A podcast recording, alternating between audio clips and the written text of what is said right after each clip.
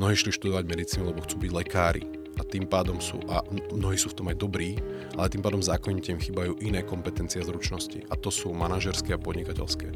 Manažment a podnikanie sú úplne iné celky a oblasti a každá z nich je samostatná, tak ako klinické zručnosti a vyžadujú si svoje vzdelávanie, svoj tréning aj svoje schopnosti. Vítajte, počúvate podcast Rozhovory MD. Moje meno je Tomáš Havran a v dnešnej epizóde sa rozprávam s veľmi šikovným človekom, vyštudovaným zubárom, ale dneska hlavne konateľom spoločnosti Petramet, Peťom Župom. Peťo Župa teda riadí vlastní zubnú kliniku v Čaci, čo je malé mestečko nad Žilinou a v našom rozhovore sme sa rozprávali o tom, ako je vnímané podnikanie v zdravotníctve. Čo to vlastne znamená podnikať v zdravotníctve, že či je to dnes ešte stále nadávka, ako sa dá podnikať v zdravotníctve eticky, čo znamená zisk v zdravotníctve, či by tam mal byť, nemal byť. O tom všetkom sa rozprávame v našom rozhovore. No a zároveň Peťo aj spomínal, že čo to vlastne v jeho očiach znamená byť dobrým doktorom, či už zubárom alebo aj kardiológom. Takže nech sa páči, toto už je náš rozhovor s Peťom Džupom. Ak chcete mať väčší prehľad v zdravotníctve, ako má 90% medikov a lekárov, tak odoberajte náš e-mailový newsletter Report MD. Už ho číta stovky a stovky lekárov, medikov. Je to jeden krátky mail týždenne do vášho inboxu. Nájdete ho ako Report MD na Substacku alebo na našom Instagrame.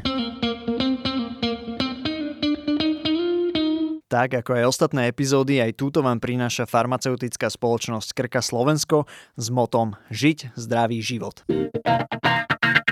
Vítaj Peťo v podcaste Rozhovory MD. Ty podnikáš v zdravotníctve a je to ešte stále dnes vnímané ako taká nadávka, alebo s čím sa stretávaš? Ahoj Tomáš. Tak e, či je to vnímané ako nadávka, tak e, to slovo podnikateľ je stále na Slovensku e, trošku možno vnímané ako, ako niekto, kto vykoristuje ľudí, nie niekto, kto vytvára príležitosti a pracovné miesta. V tom zdravotníctve tak bohužiaľ mám pocit, že aj medzi našimi kolegami sú mnohí takí, ktorí, ktorí sa nepociťujú ako podnikateľmi a neidentifikujú sa tak a majú pocit, že sú len obeťmi systému, ktoré si museli vytvoriť ičo. Takže to samotné neprispieva k tomu, ale to podnikanie zdravotníctva je za mňa úplne validné. Je to proste biznis ako akýkoľvek iný v zmysle, že základným účelom akéhokoľvek podnikateľského subjektu je tvorba zisku, už len preto, lebo neprežije, keď ho nebude tvoriť, proste skrachuje. A môžeme si zakladať nadácie občianske združenia, ak nechceme tvoriť zisk, ale stále musíme zarobiť aspoň to, čo minieme. Takže v tomto ohľade je to biznis akýkoľvek iný a rovnako akýkoľvek iný biznis môže mať rôzny hodnotový základ. Máme aj v iných biznisoch proste firmy, ktoré sú postavené na silných e, ekologických hodnotách, ľudských hodnotách, proste na ekonomických hodnotách. To znamená, že sú firmy Coca-Cola má vo svojej misii, že má prinášať okrem iného hodnotu svojim akcionárom, takže tak sa dá stavať aj ten zdravotnícky biznis, ale dá sa stavať tak, že proste naozaj je to o nejakej ľudskosti a o tom, že pomáhať ľuďom. Takže ja nevidím rozdiel medzi biznisom v zdravotníctve, v zdravotníctva v tom, aké má nejaké základné parametre a je to veľa o tých ľuďoch, ktorí ho drivujú potom, že ktorým smerom pôjde. Mm-hmm. Teraz možno už iba pre takú definíciu, že vlastne kde všade je to podnikanie v tom zdravotníctve. A teraz mm-hmm. možno viac sa zamerajme na to poskytovanie zdravotnej starostlivosti že kto všetko je vlastne podnikateľ a teraz už nejaký menší, väčší. Možno z tvojho mm-hmm. pohľadu to skús nejak tak zaramcovať, že vlastne o čom všetkom sa tu bavíme. No tak e, to podnikanie v zdravotníctve samozrejme už každá tá menšia zubná, nie zubná, každá menšia ambulancia, akákoľvek, či už je to nejaký všeobecný lekár, alebo špecialista, alebo zubný lekár, proste je podnikateľ, je to podnikateľský subjekt, keď raz má ičo, tak je to podnikateľ. A samozrejme potom máme väčšie zdravotnícke zriadenia, nemocnice, polikliniky, a máme tu zdravotné poisťovne, ktoré veľmi často sú v tejto podnikania teraz e, spomínané. A a teraz otázka, áno, kde to budeme ďalej posúvať, že, že či to podnikanie sa pozrieme, že na to zdravotníctvo sú naviazané, samozrejme sú tam lekárne, máme tam distribučné firmy, ale nielen, že farmaceutické distribučné, ale máme distribúcie rôznych materiálov, máme servisné rôzne organizácie, ktoré predávajú prístroje. Znamená, že na to zdravotníctvo je naviazané veľmi veľa podnikateľských subjektov a preto je tá celá debata, že či je morálne podnikať v zdravotníctve, alebo že, že ako sa má podnikať a tá tvorba zisku a podobne, čo sa možno dotkneme neskôr, tak uh, potom, že kde je tá hranica, keď to budeme robiť, že, že budeme hovoriť, že teda uh, poisťovňa ešte musí robiť toto, ale už tá nemocnica to robiť nemusí, alebo ešte nemocnica to má robiť, ale dodávateľ strojov do nemocnice to už robiť nemusí. To znamená, že akoby uh, to podnikanie tých subjektov je veľmi veľa, všetci sme podnikatelia, ktorí sa čokoľvek robíme v tom zdravotníctve a mám, mali by sme mať nejaké rovnaké akoby aj optiku, aj morálnu optiku, aj zo strany tej verejnosti, podľa mňa. Dobre, teraz niekto môže mať takú výhradu, že keď asi dobre zarábaš, teraz nemyslím mať teba, ale nejakého teda toho podnikateľa v zdravotníctve, môže by to byť napríklad kardiolog, ktorý má svoju vlastnú ambulanciu, že keď dobre zarába, že či teda aj robí dobrú medicínu. Že, uh-huh. akoby, že či to nerobí kvázi iba pre peniaze. Že ako sa na tým dá uvažovať? Tak uh, určite sa na tým tak uvažovať, že, že keď uh, zarába veľmi dobre, tak musí niekde šidiť a bohužiaľ my veľakrát máme túto optiku, že on musí niekde vlastne niečo odrbávať, keď sa mu tak dobre darí. A škoda, že nemáme takú optiku, ktorú mm, v tej západnom svete alebo v tom viac kapitalistickom svete majú, že ten, komu sa dobre darí a veľa zarába, je, je proste dobrý lebo aj lekár kardiolog môže veľa zarábať, pretože je šikovný kardiolog, pretože je žiadanejší, pretože vie robiť zložitejšie zákroky, vie spraviť za kratší čas, tým pádom ošetriť viac pacientov. To znamená, že on môže dobre zarábať len preto proste, že je lepší. Bez toho, bez toho aby ako, akokoľvek šidil alebo, alebo e, zhoršoval tú klinickú kvalitu, práve naopak. Čiže toto platí vlastne aj na úrovni nemocníc. Teraz máme uh, novú nemocnicu Bory v Bratislave, ktorá sa má otvoriť uh, sun v marci, čo už uh, keď budete počúvať tento podcast, už možno aj bude otvorené. A budú robiť zisk pravdepodobne. A ako sa na, dá na toto pozerať? Tak, že, že keď budú robiť zisk, tak sú že dobrí, alebo že sú, že aký veľký zisk musia robiť na to, aby boli dobrí. Ale že vieš, ako sa na to ty to pozeráš? Tak ja osobne dúfam, že budú robiť zisk, lebo ak ho nebudú robiť, tak skrachujú. Takže, lebo znova hovorím, je to základný parameter. Inak, keď SROčka na Slovensku zo zákona musí tvoriť zisk, to je dokonca akože zákonná podmienka, keď je SRO, že musí zisk tvoriť. Takže mimo, ak by sme morálku celý dať na bok, tak je to dokonca povinnosť podnikateľa zo zákona, že ten zisk tvoriť má. Ale každopádne ja teda dúfam, že ten zisk budú tvoriť, že sa im bude dariť. Ja, som veľký fanúšik súkromného zdravotníctva Bohužiaľ na Slovensku máme takú skúsenosť, že štát nie je úplne ten najlepší hospodár, správca a manažer. V zdravotníctve to minimálne vidíme veľmi často. A práve mm, súkromné nemocnice a siete ukazujú to, čo by mal robiť štát. Ukazujú to, že sa dá tvoriť zisk nie tým, že sa šedí pacient, ale tým, že sa proste pracuje efektívnejšie. Že že sa rozvorujú efektívnejšie smeny, že sa využívajú tí kvalifikovaní pracovníci na kvalifikovanú prácu. A pretože všetci vieme, že tak ako to, čo môže robiť sestra, tak to nemá robiť lekár. A to, čo môže robiť administratívna sila, nemá robiť sestra. Bohužiaľ, toto sú základné princípy, ktoré v mnohých verejných zdravotníckých zariadeniach alebo nemocniciach absolútne neplatia, ale v tých súkromných to pochopili veľmi dávno alebo to, že veľa vecí sa dá centralizovať, že, že môžeme mať jednu skupinu radiologov, ktorá bude popisovať snímky naprieč celým Slovenskom a môže to fungovať v celej sieti nemocníc. Také to môže fungovať v súkromnej sieti, prečo to nefunguje než takéto vo verejnej sieti nemocníc že sa môže centralizovať nákup materiálov, keď to môže fungovať v súkromnej sieti, prečo to nefunguje vo všetkých verejných nemocniciach. Aj keď teraz vidíme nejaké pokusy s týmto niečo urobiť. Ale... Vyzerá ako keby, že nemajú v, tých, v tom štatute, že to tvoria benefit pre akcionárov. čiže tým pádom je tam asi aj menšia motivácia ako keby z hora. Lebo však konec koncov že, že štát alebo občania sú tí akcionári týchto, týchto štátnych no. zariadení? Ono, ja si myslím, že trošku je problém, že vlastne každá tá nemocnica, napríklad verejná, sa hra na svojom piesočku. Oni vlastne nie sú prepojení, to znamená, že nie je nikto ešte nad nimi, respektíve je nad nimi to zriadovateľ, takže buď ministerstvo alebo VUC, ktorý buď im dáva alebo nedáva nejaké očakávania alebo ciele, ale neriadi ich centrálne. Kdežto v tých súkromných sieťach, a to je jedno, či to povieme o nemocniciach, alebo tu budú ambulancie, alebo akákoľvek súkromná sieť, ktorá má viacero zdravotníckých zariadení, tak uvažuje centrálne a tým pádom dokáže byť centrálne efektívnejšia, lebo to už je len e, jednoduchý príklad, že keď budeme mať 5 nemocníc a 5 generálnych riaditeľov, tak môžeme mať e, jednu sieť s jedným generálnym riaditeľom. To znamená, že už tu vidíme, že ušetríme 4 platy generálnych riaditeľov. A... Ktoré asi nebudú zanedbateľné. Presne tak. A to isté je uh, pri rôznych akože HR oddeleniach, marketingových, servisných oddeleniach. Zrazu môžeme mať, keď sme sieť, možno nejakých vlastných servisných technikov, vlastné distribučné firmy. Takže podľa mňa ja nemám rád demonizáciu um, tej jednej finančnej skupiny v zdravotníctve, uh, lebo podľa mňa ukazuje štátu, že ako sa to má robiť a ukazuje to nám aj ako verejnosti. Že ja, si, ja sa veľmi teším na Bory, lebo podľa mňa Bory ukážu najväčšiemu slovenskému a najbohatšiemu slovenskému trhu, čo je Bratislava, že to zdravotníctvo v nemocnici sa dá robiť úplne inak.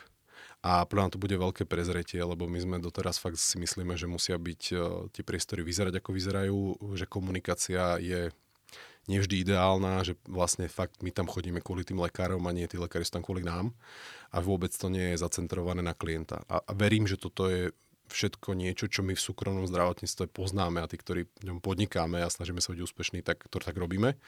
Alebo mnohí sa snažíme robiť a verím, že v tých boroch to zrazu tí pacienti, klienti pochopia a uvidia. Čo myslíš, čo prežívajú v UMBčke, keď eh, vidia rast burí a teraz eh, sa myslí, že modlia, aby to nerobili až tak dobre, aby ten rozdiel nebol taký veľký? Alebo práve eh, že, že sa, sa naozaj boja, že ten rozdiel bude veľký a teraz bude tam nejaký odliv zamestnancov alebo nejakých možno zdravotných výkonov, ktoré by ináč mohli zvyšovať znižovať stratu no, znižovať stratu. No, vidno to v článkoch aj v posledných dňoch, že e, UMBčka reálne bojuje s tým, že dnes som čítal článok, že každý deň je len otázka, koľko výpovedí pristane na stole. Čo sa nie je čo čudovať, lebo zdravotníci aj v posledných keby, tých protestoch alebo rokovaniach hovorili o tom, že to nie je všetko o platoch, je to aj o pracovných podmienkach o systéme. A tí, ktorí chcú pracovať, tak e, neboja sa ísť pracovať do, do, do borov, lebo proste áno, budú musieť robiť, ale budú robiť v peknom prostredí, v, v nejakom systéme, ktorý má hlavu a petu. Ľudia chcú systém, ľudia majú radi systém. A keď niekto nemá rád systém a má rád neporiadok, tak je to tiež preto, že z toho čerpa nejaké, nejaké benefity. Takže ja si zase nemyslím, že všetci ľudia z UNBčky dajú výpoveď, lebo ostanú tam aj takí, ktorí, ktorým vyhovuje ten, ten chaos, ktorý tam je. Uh, ale môže sa stať, že UMBčka niektoré oddelenia možno bude musieť zavrieť, lebo ich nebude vedieť personálne pokryť. Takže ja, ja sám som zvedavý, čo to prinesie, ale uh, na druhú stranu povedzme si na rovinu, že asi aj manažment z UMBčky, ak sú to ľudia, ktorí uh, boli sa pozrieť niekde inde, možno zahraničia ďalej a dobrí manažeri asi boli aj inde, tak uh, verím, že sa boja, lebo vedia si predstaviť, že ako to môže vyzerať. Hej, zároveň nemajú veľa možností, ako s tým asi pracovať. Uh, takže... Áno, bohužiaľ nie. Um, Zároveň, že štátne nemocnice sú príspevkové organizácie, že nie sú to akciové spoločnosti a mnoho z nich je v strate. Na to sa ako pozera, že proste nemocnica ako nejaký subjekt e, nepodnikateľský, lebo vlastne je to taká nejaká divná právna forma. A dlží sociálnej poisťovni, zdravotnej poisťovni, dlží dodávateľom. A teraz, že ja ako pacient sa mám cítiť ako, že, že dobre, keď som tam ošetrovaný, že vlastne oni neplatia svojim dodávateľom, že je to také zvláštne, že dá sa na to rôzne pozerať. No, to je, ja, ja napríklad toto absolútne nechápem, že my demonizujeme uh, tie subjekty, ktoré vytvárajú zisk, viď aj zdravotná poisťovňa a naopak vyzdvihujeme tú, ktorá je neustále stratia peniaze chýbajú. My vlastne demonizujeme dobrého hospodára a, a hovoríme, že ten zlý hospodár je dobrý. Ten, ktorý vlastne prež, prežerie a neefektívne hospodári s peniazmi nás všetkých, je vlastne dobrý a to je ten hrdina. Ja Lebo absolútne... on platí akože viac uh, tomu no, poskytovateľovi.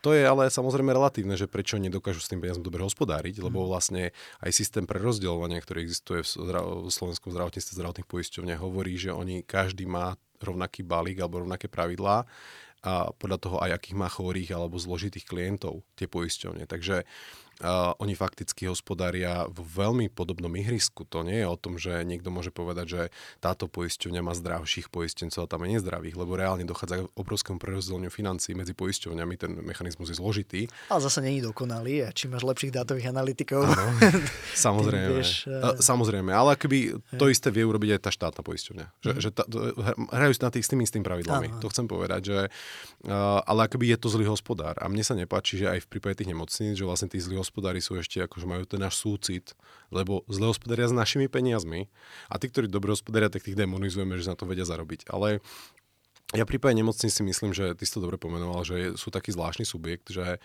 tá reforma, ktorá tu bola pred rokmi, ktorá sa snažila ich pretransformovať na akciové spoločnosti, čo sa podarilo napríklad pri Ústavu srdcových chorôb, ktoré sú akciové spoločnosti a tým pádom nemôžu tvoriť stratu, lebo zrazu sú akciové spoločnosti a môže na nich byť podaná exekúcia.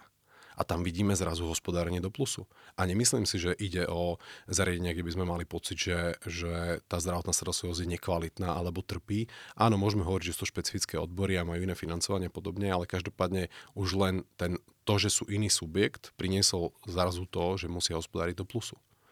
A možno, že by to bola takáto jednoduchá zmena, lebo máme aj nemocnice verejné, ktoré sú v pluse. To znamená, že očividne sa to dá.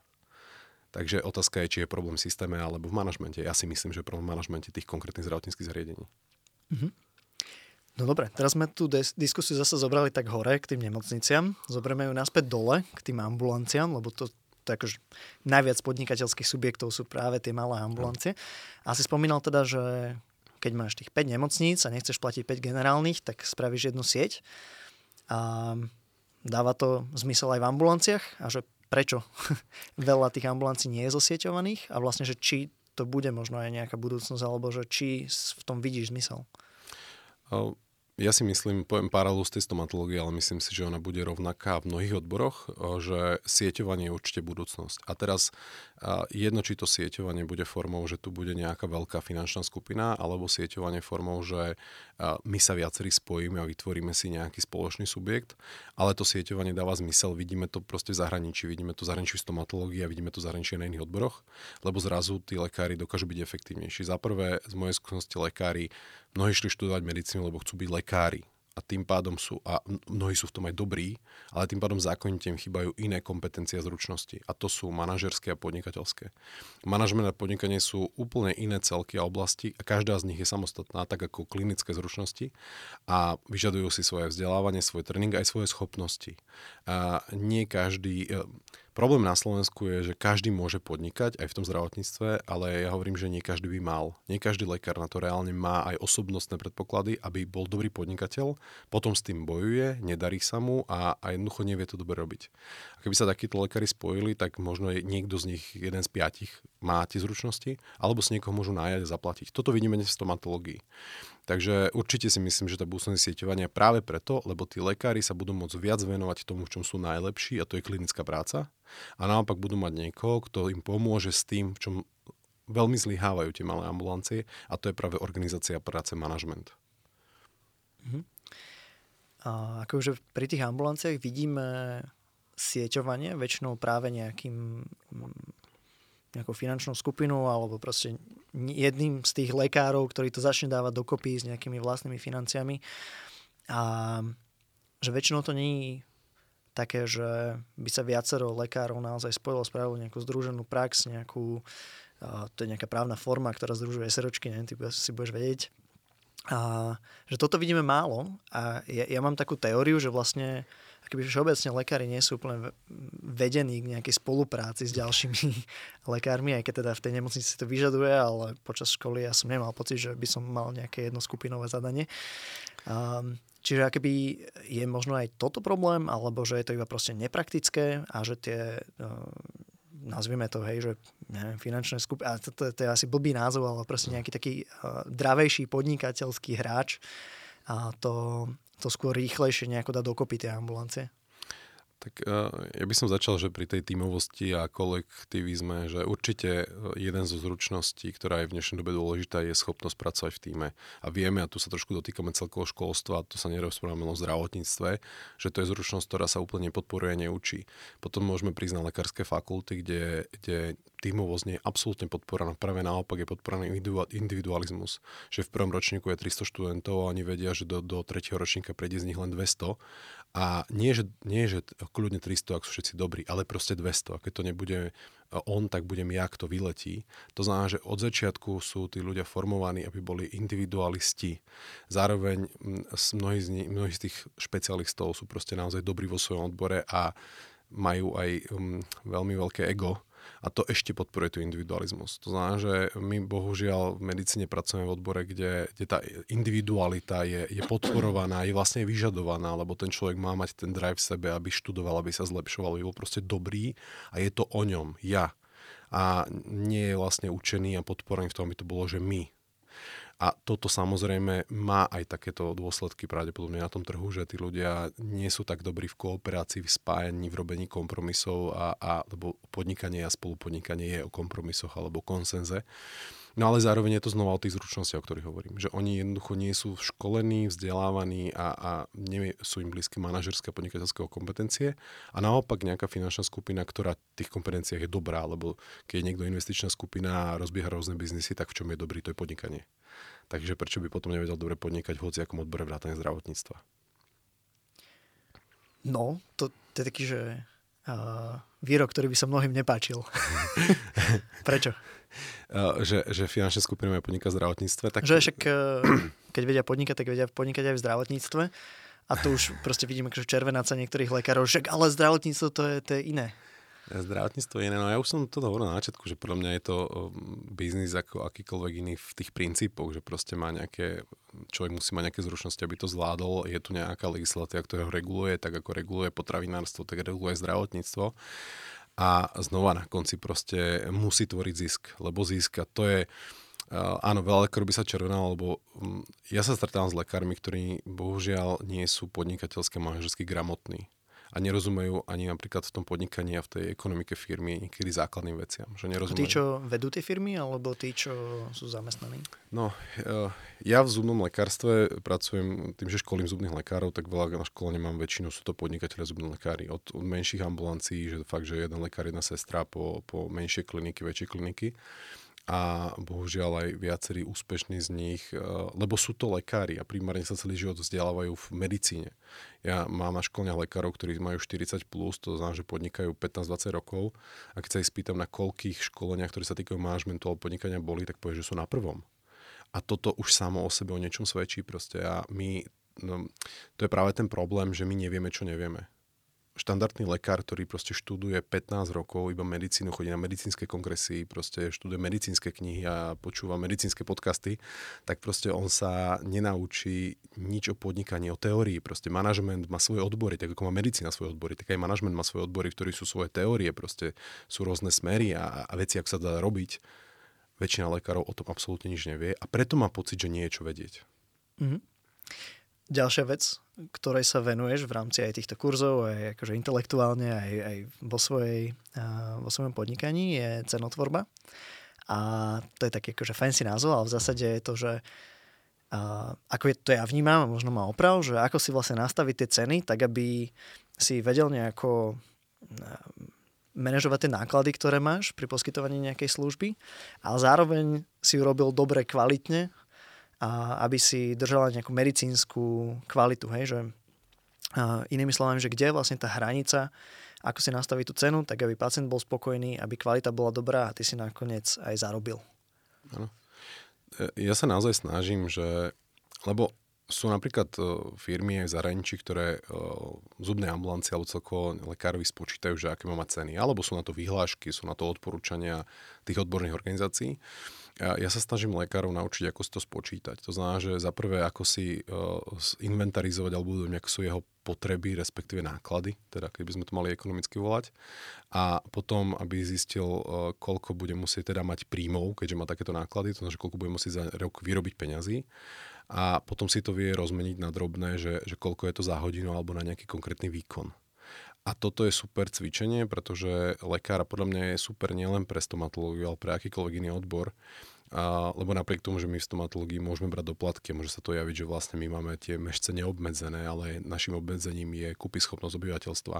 Takže aj my máme nejaké limity a nemôžeme si vypýtať za e, vytrhnutie zuba 1500 eur, aj keď by nám to v kalkulácii vyšlo. Takže potom sa vieme vrátiť náspäť a povedať si, dobre, tak toto nie je realita, ktorá mi nebude fungovať, čo musím urobiť iné. To znamená, že áno, môžem skrátiť časy ošetrenia, čo do nejakej miery je v poriadku, ale už na nejakú mieru to môže ovplyvniť kvalitu môžem prijať nejakého ďalšieho človeka, ktorý mi pomôže, že na ňo presuniem čas činnosti a tým pádom budem efektívnejší. Vidíme v nemeckých hovoriacich krajinách zubní lekári, ktorí pracujú na dve alebo tri kreslá. To znamená, že jeden lekár má pacienta vlastne v jednom kresle ošetri a hneď ide do druhého, kde je ďalší pacient a sestra už vlastne s pacientom dorieši zvyšok. Na Slovensku toto absolútne nie je bežné. To znamená, že viem byť efektívnejší, viem pracovať viac hodín, čo nie je veľmi populárne pre mnohých lekárov počuť, že teda a, a i lekár môže robiť 10 hodín denne, ak mu nevychádza ekonomika.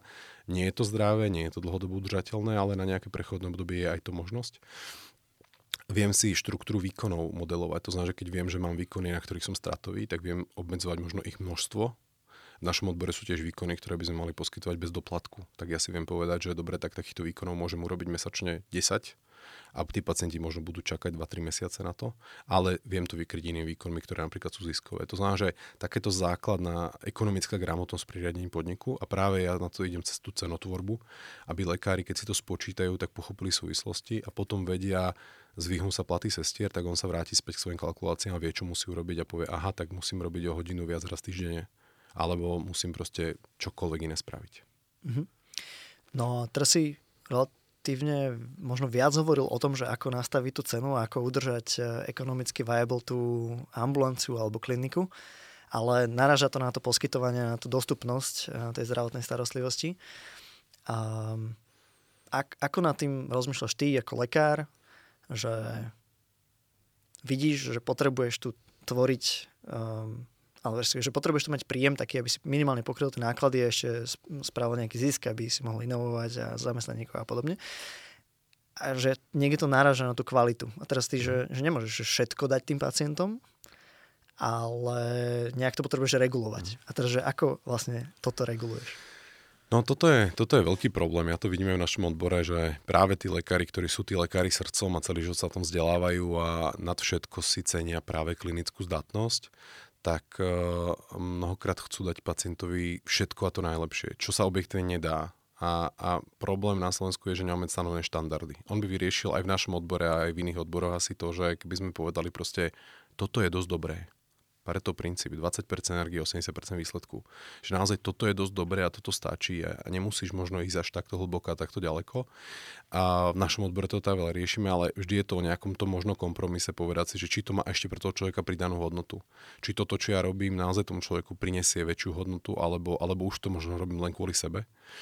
Uh, ale je to ťažké. To je akože taká, taká ťažká možno aj eticko-morálna dilema a niekde ten človek musí urobiť tú čiaru, ale zároveň podľa mňa tá v tom je aj to podnikateľské, ten podnikateľský duch, že, že môžem nájsť tie spôsoby, ako sa vynájsť. To znamená, že keď nechcem kompromitovať klinickú kvalitu, tak nájsť ten iný spôsob, ako proste ten biznis udržať už len tým, že si napríklad s niekým budem zdieľať prístroj. Jednoducho vždy, nie vždy to musí byť o znížení klinickej kvality. Mhm. Čiže hľadať uh, akoby možnosti, ako zvýšiť príjem bez toho, aby si obmedzil tú, tú kvalitu. Áno, áno. Že nejaké kreatívne uh, riešenia hľadať. Áno, to je práve o tom podnikaní, o tom manažmente, že jednoducho byť, e, byť v tomto vlastne aj vynaliezavý a, a to je to, čo tí lekári nevedia. Oni proste to berú, že mám toľko to peniazy od poisťovne a jednoducho, čo s tým ja mám urobiť. No, vždy je s tým, čo urobiť. Hej. Dá sa povedať, že čím väčší zisk, tak tým môžeš poskytovať lepšiu uh, zdravotnú starostlivosť, alebo že, že nedá sa to nejakým spôsobom akoby, že korelovať určite môžem povedať, že čím väčší firma dosahuje zisk, poviem percentuálne, lebo nie je dobre sa pozerať na totálne čísla, ale mm. na percento, lebo urobiť zisk 1000 eur pri 2000 eurovom obrate a pri miliónovom obrate je obrovský rozdiel. Ale mať vyšší zisk znamená zároveň, že tá firma je, je zdravšia a môže viac investovať. Môže viac investovať do vzdelávania ľudí, do prístrojov, do, do, tech, do, do, do materiálov, do čohokoľvek, do budúcnosti. Takže samozrejme my by sme mali istým spôsobom aj chcieť, aby tie zdravotnícke zariadenia boli ziskové, lebo je to to, že v budúcnosti sa im bude lepšie dariť. Lebo prirodzene každá firma vlastne zo zisku investuje do budúcnosti. Ak zisk nemá, nemáš čo investovať do budúcnosti. Mhm. V tvojich očiach ako vyzerá, že dobrý lekár? Jednak zubár, alebo aj kardiológ, alebo aj všeobecný lekár, že čo by si chcel po lekárovi ako svojom zamestnancovi, alebo aj mhm. ako pacient, klient po svojom lekárovi? Čo by si očakával? Tak eh, keď, keď že, že po zamestnancovi alebo s kolegovia, s ktorými pracujeme, tak určite tá klinická kompetencia je, je na prvom mieste. Ja um, tým, že som lekár, tak stále som tým významným miere ovplyvnený, že proste tú klinickú kompetenciu dávam na veľmi vysokú priečku a, a tak to robíme u nás vo firme. To znamená, že to je, to je najdôležitejšie, ale zároveň potom ďalej máme, že ten človek, uh, sú to aj nejaké komunikačné zručnosti, nejaká ľudskosť, to znamená, že stále sme pomáhajúca profesia. Tá, tá ľudskosť a tá človečina, to znamená, že na druhej strane si stále uvedomíme, že je ľudská bytosť, je veľmi dôležitá. Je, je veľmi tragické podľa mňa, keď sa lekári dostanú do stavu, že už vidia len, len uh, zub, koleno, srdce a nevidia proste ľudskú bytosť. To znamená, že vnímať to a tým pádom vnímať toho človeka komplexne. Že on môže mať nejaký komplexný problém, možno, že, a možno, sa potrebuje porozprávať, možno, že to od neho zistí. Takže komunikačné zručnosti sú veľmi dôležité a zameranie sa na toho človeka, na toho klienta, na, na, na, tú, na, na, na jeho potreby. A veľa lekárov sa môže dostať do stavu, že, že vlastne robí medicínu pre medicínu a zabudne, že vlastne účelom je, je pomôcť niekomu, niekoho vyliečiť neho liečiť, ale vyliečiť mu, proste zlepšiť mu to zdravie, že, že keď sa s ním stretnem, má zdravie niekde a keď spolu skončíme, mal by ho mať ideálne akože niekde oveľa vyššie alebo na lepšej úrovni.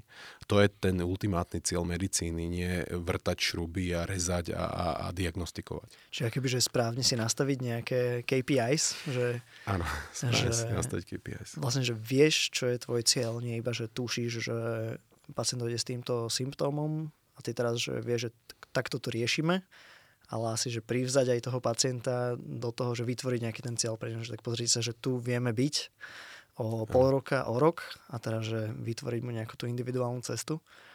Určite, to, to, toto partnerstvo, preto aj ja, ja mám rád to slovo klient, lebo my sme si robili pred pár rokmi taký prieskum na, na naše kliente, alebo teda na region, na, v regióne našom a jednoznačne z toho vyplynulo, že keď slovo pacient jednoducho je submisívno dominantné. Proste keď je človek pacient, tak nad ním je niekto lekár, nejaká autorita, nejaký pán Boh pomaly a on je tam nejaký malý človečik, kdežto klient vytvára pocit akoby rovnocenosti.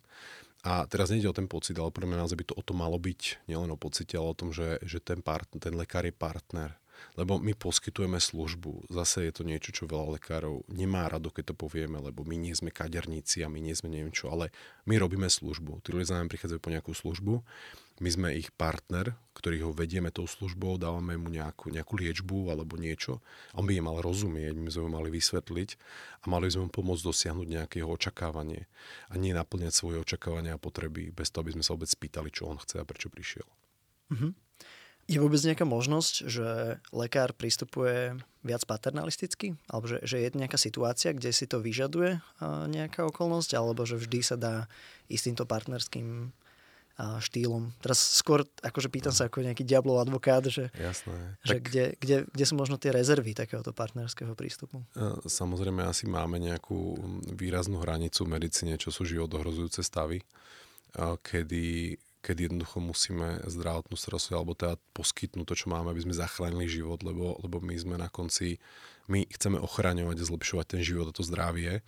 A zároveň ale áno, toto je veľmi zložitá debata, kde je tá hranica, že keď niekto povie, že nechce byť resuscitovaný, alebo to, to je akože veľmi ťažká aj, aj etická diskuzia toto, že kde je tá hranica. Ale áno, proste keď ten človek to nedokáže posúdiť, alebo vidíme, že, že tomu nerozumie, ale my, je v nejakom ohrození akutnom. Uh, takže toto sú určite situácie, kedy ten lekár možno má, má pritlačiť, ale stále by toho človeka mal informovať a stále by mu podľa mal dať priestor. Uh, kde ja mám pocit, že tu zlyháva slovenské zdravotníctvo a, a je informovaný súhlas. My informované súhlasy veľmi intenzívne riešime v stomatológii a samozrejme je tu aj ten trhový tlak, poviem to tak sprosto na nás, lebo keďže u nás sa dopláca, tak samozrejme aj tie, tie potom tie nejaké možno stiažnosti alebo rizika súdneho sporu sú väčšie ako, ako v bežnom zdravotníctve, a, lebo ide o peniaze a mnohokrát nemále peniaze ale zároveň uh, preto vidíme ten rozdiel, že ja sám, keď idem proste niekde do zdravotníckého zariadenia iného, tak akože mne nikto ne, nepovie, že, že čo mi je a čo sa im bude robiť a potom to mám podpísať na papier a prípadne mi nedať čas si rozmyslieť jednoducho úplne základné veci informovania pacienta a zobrať ho na tú loď tu zlyhávajú. Takže Áno, súhlasím, že sú určite situácie, kedy to môže byť problematické, ale podľa mňa máme oveľa situácií, kde to dnes by sme vedeli aplikovať a absolútne sa to nerobí. Mm-hmm. No a ešte tým, že vlastne ty poskytuješ nejakú službu tomu klientovi, a, tak asi to chceš robiť akože, takže komplexne. A my sme sa pred chvíľkou rozprávali ešte pred nahrávaním, že úplne nerozumieš tomu, že nejaký špecialista, alebo možno aj všeobecný lekár iba dá pacientovi výmenný lístok, že choďte si nájsť toho urológa. A, a potom ten pacient hľadá, je taký stratený a možno mu nápadne po dvoch mesiacoch zavolať do poisťovne, že či oni nevedia o nejakom urológovi. A, ako sa ty na toto pozeráš, na takéto, že na tú cestu pacienta? Aj v zubarine, ale akože to platí podľa mňa široko spektrálne. Tak e, ja som zase ovplyvnený tou realitou, ktorú sa snažíme žiť e, u nás na klinike, že my sa snažíme zapre byť komplexní pre pacientov, ak už niečo nevieme im poskytnúť v tom našom odbore, ale aj v inom odbore, tak máme nejakého špecialistu, s ktorým spolupracujeme a vieme, že ho pošleme na kon- do konkrétneho zdravotníckého zariadenia. Veľakrát mu to aj dohodneme. My keď potrebujeme ORL vyšetrenie, my nepovieme pacientovi, a je to mimo náš odbor, že doneste si oral. Nie, my, my sa spojíme s konkrétnym lekárom, s ktorým sme dohodnutí, že mu tam príde náš pacient, ktorý potrebuje oral vyšetrenie a on ho vyšetrí a dá nám spätnú väzbu. A to je podľa mňa úplne prirodzené, lebo ten pacient je pre nás partner. A tu je to, že ja si myslím, že my sme sa viac mali zamerať z toho, že sme zamerali na ten proces, na to ošetrovanie a na, na, tie, na tie e, zuby a, a, a tie choroby a, a kosti a neviem čo, do toho, že vlastne tým našim produktom nie je operácia, tým našim produktom je zdravý človek.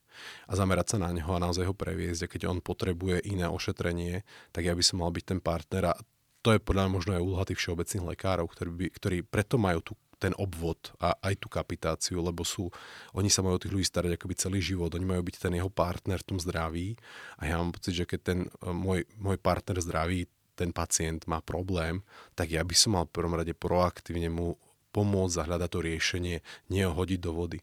Takže akoby keď už tu nemôže sa spolahnuť e, ten, ten klient, pacient, človek, obyvateľ Slovenska na toho svojho všeobecného lekára, ten prvý kontakt toho, kto vlastne ho má celý život dozerať na to jeho zdravie a ho zlepšovať, tak kto už by to mal urobiť? Ako ja chápem niekedy, že ten špecialista, ktorému niekto deleguje, tak si môže povedať, že to nie je jeho starosť. Ale my tu máme tú špecializáciu, to sú všeobecní lekári, ktorých podľa mňa tú starosť určite je. Mm, a určite niektorí to robia veľmi dobre. Samozrejme. A niektorí to nerobia, lebo ako keby nie je tam tá priama motivácia možno. A... Áno, to je, akože ja si myslím, že v slovenskom zdravotníctve je veľký problém, že nie je nastavená motivácia na prevenciu. My mm. sme v zásade v veľkej miere platení za to, že ľudia sú chorí. Povedzme si to na rovinu, že v stomatológii ide to. My, my sme platení za to, že ľuďom trháme zuby, blombujeme zuby a podobne, ale za to, že robíme za prevenciu. dostanete pár korún. Presne tak. To znamená, že akoby vôbec tu, aj to, a to je, toto je určite zlyhanie štátu a regulátora a ministerstva, ktoré by malo jasne odmeňovať akoby prevenciu. Mal by, ja si dokonca myslím, že obecné lekári by mali byť platení za to, aký majú zdravých pacientov vo svojom obvode. Nie za to, že, že, že sú chorí. A keď ich má chorých, tak sa má o nich starať, aby boli zdravší. To znamená, že keď niekto má nadváhu a preto mu hrozí diabetes, tak má sa s ním stretovať každý týždeň a hovoriť mu cica nežer, proste, aby jednoducho nadváhu nemal, ktorí všeobecní lekári sa takto starajú o pacientov. Takže eh, ja viem, že teraz možno hovorím veci, ktoré sú trošku až nerealistické, ale... ale... No akože nie sú nerealistické, že sú zdravotné systémy, kde toto je nastavené, že sú nejaké benchmarky, kde keď tvoj pacient, alebo že priemer BMI tvojich pacientov je po takúto hranicu, plus eh, systolický tlak, plus glikovaný hemoglobín, tak proste nedostaneš tie nejaké príplatky od poisťovne alebo Perfect. od eh, toho nákupcu tej zdravotnej starostlivosti. A u nás to že trošku začína, možno v tých ambulanciách, ale problém je ten, že, že poisťovne vlastne nemajú tieto klinické údaje, že oni majú iba také tie výkazy, a, čiže nejaké kódy, kde väčšinou ako sa nedá úplne vyčítať, že vidíš, čo tomu pacientovi bolo robené, ale nevidíš, aký, aký bol výsledok toho vyšetrenia.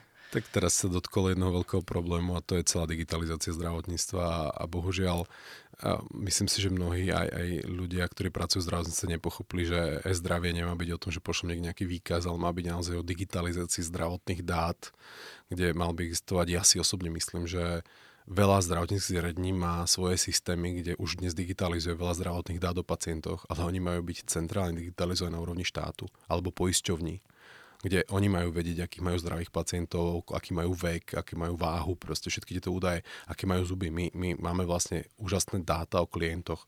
My vieme ako všetko o každom jednom ich zube, ale nemajú to tie poisťovne, tie ani regulátor. Presne tak. A to je, to je obrovské zlyhanie, kde tu akože toto má byť zdravie. A potom vlastne toto je celkom pekný príklad, že prečo vy ako akože poskytovateľ, ktorý je že väčší, máte viacero ambulancií, viacero lekárov, sestier, asistentiek, dentálnu hygienu a takže a viete s týmito dátami pracovať. Že už je to nejaká štatistická vzorka a zároveň ten regulátor tie, tie dáta nemá. Ináč zaujímavá vec je s tými prevenciami ešte, ak si hovoril, že na, na jednej strane akože všetci hovoria, že zubári zarábajú akože veľmi dobre a paradoxne možno keby tie poisťovne ti dali, že viac za ten výkon prevencie, tak by si tak dobre nezarábali na tých ostatných výkonoch, že čím viac ma možno poisťovne dajú na tú prevenciu, tak tým možno menej zarobíte. Takže to môže byť také akože evil riešenie. Áno, ale akože to, to ja si stále myslím, že, že väčšina aj zubných lekárov sú proste na konci lekári a ja vždy hovorím, že, že keď sa rozprávam s svojimi kolegami, lekármi, že podľa mňa na stoličke toho manažera podnikateľa má sedieť podnikateľ dušou a na stoličke lekára lekár a najhoršie, keď sa to vymení. Najhoršie, keď vo vedúcej funkcii v zdravotníckom zariadení je lekár, ktorý robí biznisové rozhodnutia lekárskou optikou a potom sa kupujú prístroje, ktoré sú nevyužívané a, a proste absolútne celé zlé. A naopak, keď biznismen sedí na stoličke lekára potom sa robí overtreatment, potom sa proste robia veci, ktoré by sa nemali a to je podľa mňa rovnako zlé. To znamená, že uh, ale stále si myslím, že väčšina lekárov na Slovensku sú naozaj srdcom lekári, lebo im to šli študovať aj z nejakou, akoby, oni naozaj chcú pomáhať ľuďom, a nie preto, že chcú z nich vytriskovať peniaze. Takže uh, len je to skôr o tom systéme, že keď mi systém platí za liečbu a nie za prevenciu, tak ja vlastne nemám na výber, ja musím liečiť nebudem sa venovať prevencii. Že akoby, áno, môže to byť debata, že či je skoro vajce alebo sliepka, ale vlastne ten systém tých ľudí dostal do stavu, že dávajú energiu tam, za čo majú peniaze. Lebo však preto im za to platí, lebo chce, aby to robili. Myslím, že to si celkom tak pekne ukončil tú našu debatu a dalo by sa o tom rozprávať ešte viac a ja by som bol strašne zvedavý, čo si o tom myslia aj naši posluchači, takže a ak uvidíte tento podcast niekde na Instagrame, tak určite tam napíšte nejaký svoj koment, že či teda tie peniaze v zdravotníctve existujú alebo neexistujú a, a ako vlastne ovplyvňujú to zdravotníctvo. Ja k tomu e, zisku zdravotníctva by som sa mohol len dotknúť. E, ja, keď sa tá debata pri tých poisťovniach otvára, že poisťovne vlastne by nemali tvoriť zisk, lebo hospodária s tými našimi povinnými poistkami, tak jedna vec je, že prečo všetci akceptujeme pri povinnom poistení auta, že oni môžu tvoriť zisk. Je to to isté, je to povinné poistenie, nemôžeme si vybrať, čo chceme. A na druhú stranu, ak to nemajú tvoriť poisťovne, nemocnice to už môžu tvoriť a lekári to už môžu tvoriť a dodávateľia zdravotníckých materiálov a distribútory už môžu tvoriť zisk. Kde bude potom tá hranica, že keď akceptujeme argument, že zdravotné poistenie nemajú tvoriť zisk, lebo hospodária s nejakým typom peňazí, tak s tým istým typom potom hospodária aj tie nemocnice, aj tie ambulancie a vlastne znižujú aj tie lekárne a tak ďalej, tak ďalej. Že ja ne, preto nemám rád principiálne, podľa mňa je to veľmi chybný argument, ktorý sa možno aj akože z nejakých uh, zišných dôvodov pretláča, ale podľa mňa by sme ho nemali vôbec akceptovať. Proste ten zisk je prirodzený a áno, potom sa môžeme baviť o tom, ako má byť použitý a podobne. Takže problém je asi aj to, že vlastne máme tri zdravotné poistenie, z ktorých jedna je štátna, dve sú súkromné a keby že si hovoril, že majú rovnako nastavené tie pravidla hry, ale vlastne niektoré majú lepší uh, Lepší manažment? Lepší manažment, niektoré majú lepší vzťah s tým bankárom, ktorý tam akože hádže tie peniažky. Takže, takže tak, no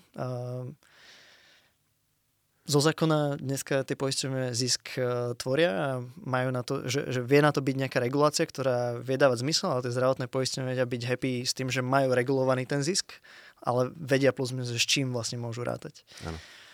A tak ako je to, jak si spomínal, pri energetike, ako je to v nejakom, nejakom inom segmente. No dobre, máme tu tie krátke otázky na záver. Prvé je, že akú knižku by si odporúčil medikom? Ako knižku medikom? Tak uh ja akurát teraz čítam uh, takú knihu, ktorá sa týka šťastia a finančnej gramotnosti. Ja som si hovoril, že to je tiež niečo, že tým lekárom možno niektorým chýba, hlavne ak idú podnikať. Uh, volá sa to Almanach na Volára Vikanta. Ale keď som na tom otázku uvažoval, tak mne raz kolega poradil, že on keď študoval, tak čítal knihu po škole teda uh, od Michala Bulgakova Zapisky uh, jedného lekára a hovorí, že podľa neho by to mal každý študent medicíny prečítať, lebo je to práve taká kniha ako lekár plný ideálov z tej školy prišiel do tej reality, ktorá bola, uh, aká bola. A aj to je možno fajn, že, že si uvedomiť, že nie vždy to je rúžové a nie vždy to je perfektné, ale to je proste život. Aký šikovný nástroj alebo nejakú aplikáciu používaš alebo používajú tvoji kolegovia tak asi pre mňa najlepší nástroj, ktorým pomáha je kalendár.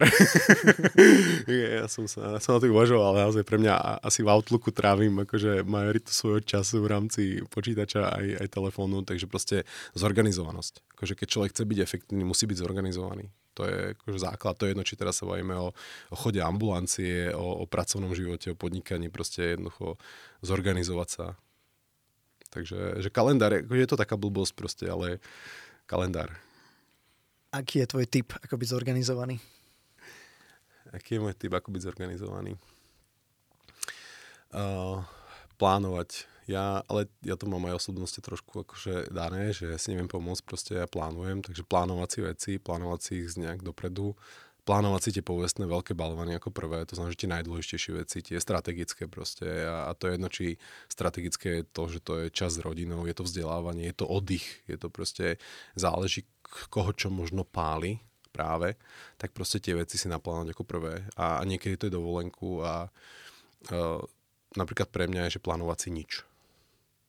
To je, to je... Že máš kalendári, že je voľný čas. Uh, áno, že napríklad ja som začiatku tohto roka celý jún vy, vybukoval v kalendári. Nie preto, že by som mal mať volenku v júni, ale preto, že aby som si tam nič nenaplánoval a mal som proste aj kľudnejší mesiac, kedy môžem proste si potom dať nejaké veci, ktoré zase ma bavia. Čo nové sa akorát učíš? Čo nové sa učím? No, teraz v tejto chvíli mám taký dvoročný kurz, taký podnikateľská univerzita sa to volá taký podnikateľských zručností, takže toto je asi to, čo sa teraz nejako učíme a chodiť do iných firiem. Ja si myslím, ja mám rád ten výrok, že dobrí umelci kopírujú, skvelí umelci krádnu a podľa mňa aj v tom biznise, aj v tom zdravotníctve veľa sa dá inšpirovať v úplne iných firmách. Takže rád chodím na tento kurz, lebo chodíme do rôznych iných výrobných firiem alebo firiem, ktoré robia služby úplne iných segmentov v Čechách na Slovensku, úspešných firiem a tam sa dá strašne veľa inšpirovať aj do nášho biznisu. Takže učím sa ako byť lepší podnikateľ. Ako kradnúť tie veci, čo fungujú, hej? Áno, ako kradnúť. Že konec koncov lekári kradnú tiež eh, nejakých eh, guidelinov a, a podobne. Presne tak. Akú radu by si mal pre medical mladého lekára? Um, asi, asi naberať, naberať tie skúsenosti, nebyť, možno nemať také tie veľké očakávania. Je veľmi rýchla doba a ľudia proste čakajú veľmi rýchlo, veľmi veľa a možno zanedbajú ten čas, aby proste si nechali na nejaký ten rast, na nejaké zváženie, rozhodnutie, OK, ktorým smerom sa chce vybrať, čo chcem robiť a mm, možno aj tak sa neporovnávať proste s tým okolím, lebo môžeme mať kamarátov, ktorí robia v iných odboroch, v iných odvetviach a takže byť taký pom, po, spomalenejší, kľudnejší, spokojnejší. Mám tu tú otázku, že aký bol najťažší moment počas štúdia alebo počas tvojej praxe, ale ja rozmýšľam, že asi muselo byť náročné vyštudovať zubarinu a nej si sadnúť za to kreslo, alebo sa milím a že ano. ako si toto, s týmto sa nejako vysporiadal? Máš pravdu, to bol určite veľmi zložitý moment, to, to rozhodovanie, uvedomovanie si a potom vlastne aj akože, že tento prísť von s tou myšlienkou, teda ja ešte pochádzam z rodiny, kde môj otec je zubný lekár, ale zároveň akože e, všetci moji strikovia sú lekári a proste ja som bol jediný z tej generácie ďalšej, ktorý šiel na lekárskú fakultu. Som najmladší zo myslím, že siedmých bratrancov a sesterníc a proste som posledná nádej bol, že aspoň jeden bude pokračovať v tej medicínskej profesii. Takže akoby bolo tam veľa takéhoto family pressure, ale vlastne to bolo také veľmi náročné. Ale poviem aj v tom pracovnom, že, že najťažšie bolo, keď e, vlastne sme skoro z, skrachovali, skoro zbankrotovali. To sú také veci, ktoré, preto aj tá téma ekonomiky v podnikaní je mne taká blízka, nie preto, že by som peniaze e, blahorečil, ale preto, že si uvedomím, že je to nevyhnutnosť. A ja vlastne preto toto rozoberám aj s lekármi, lebo my sme skoro zbankrotovali a to neprajem nikomu, ako keby zažiť ten stres a tlak každý deň, že neviete, či zajtra tá firma ešte bude existovať. A jedna vec, že existovať, ale druhá vec, že vy ako majiteľ, konateľ skončíte na krku s, s dlhmi, s, s trestnoprávnymi zodpovednosťami a podobne. Takže toto bolo veľmi ťažké zase pracovné obdobie. Mm-hmm. Ak by nebola zubarina, medicína, čo by si robil? To mám úplne jasno. ja, ja, ja robím to, čo ma baví a to, čo ma baví, robím. To znamená, že ale ja vlastne už v nejakom druhom ročníku som si uvedomil, že keby že nie zubné lekárstvo, tak idem študovať psychológiu alebo management. To znamená, že asi niekde týmto smerom by som sa uberal a v podstate vo veľkej miere sa tomu aj dnes venujem. Ďakujem za zodpovedanie týchto krátkých otázok a aj za náš rozhovor. Ďakujem Tomáš aj veľmi pekne za pozvanie. Práve ste dopočúvali rozhovor s Peťom Džupom. Verím, že sa vám páčil, ak máte okolo seba nejakých budúcich podnikateľov v zdravotníctve a či už budú mať jednu malú ambulanciu alebo budú riadiť nejakú nemocnicu, tak určite im tento podcast prepošlite. Budem sa veľmi tešiť, ak sa rozšíri ďalej medzi šikovných ľudí. Ďakujem a my sa počujeme opäť o týždeň.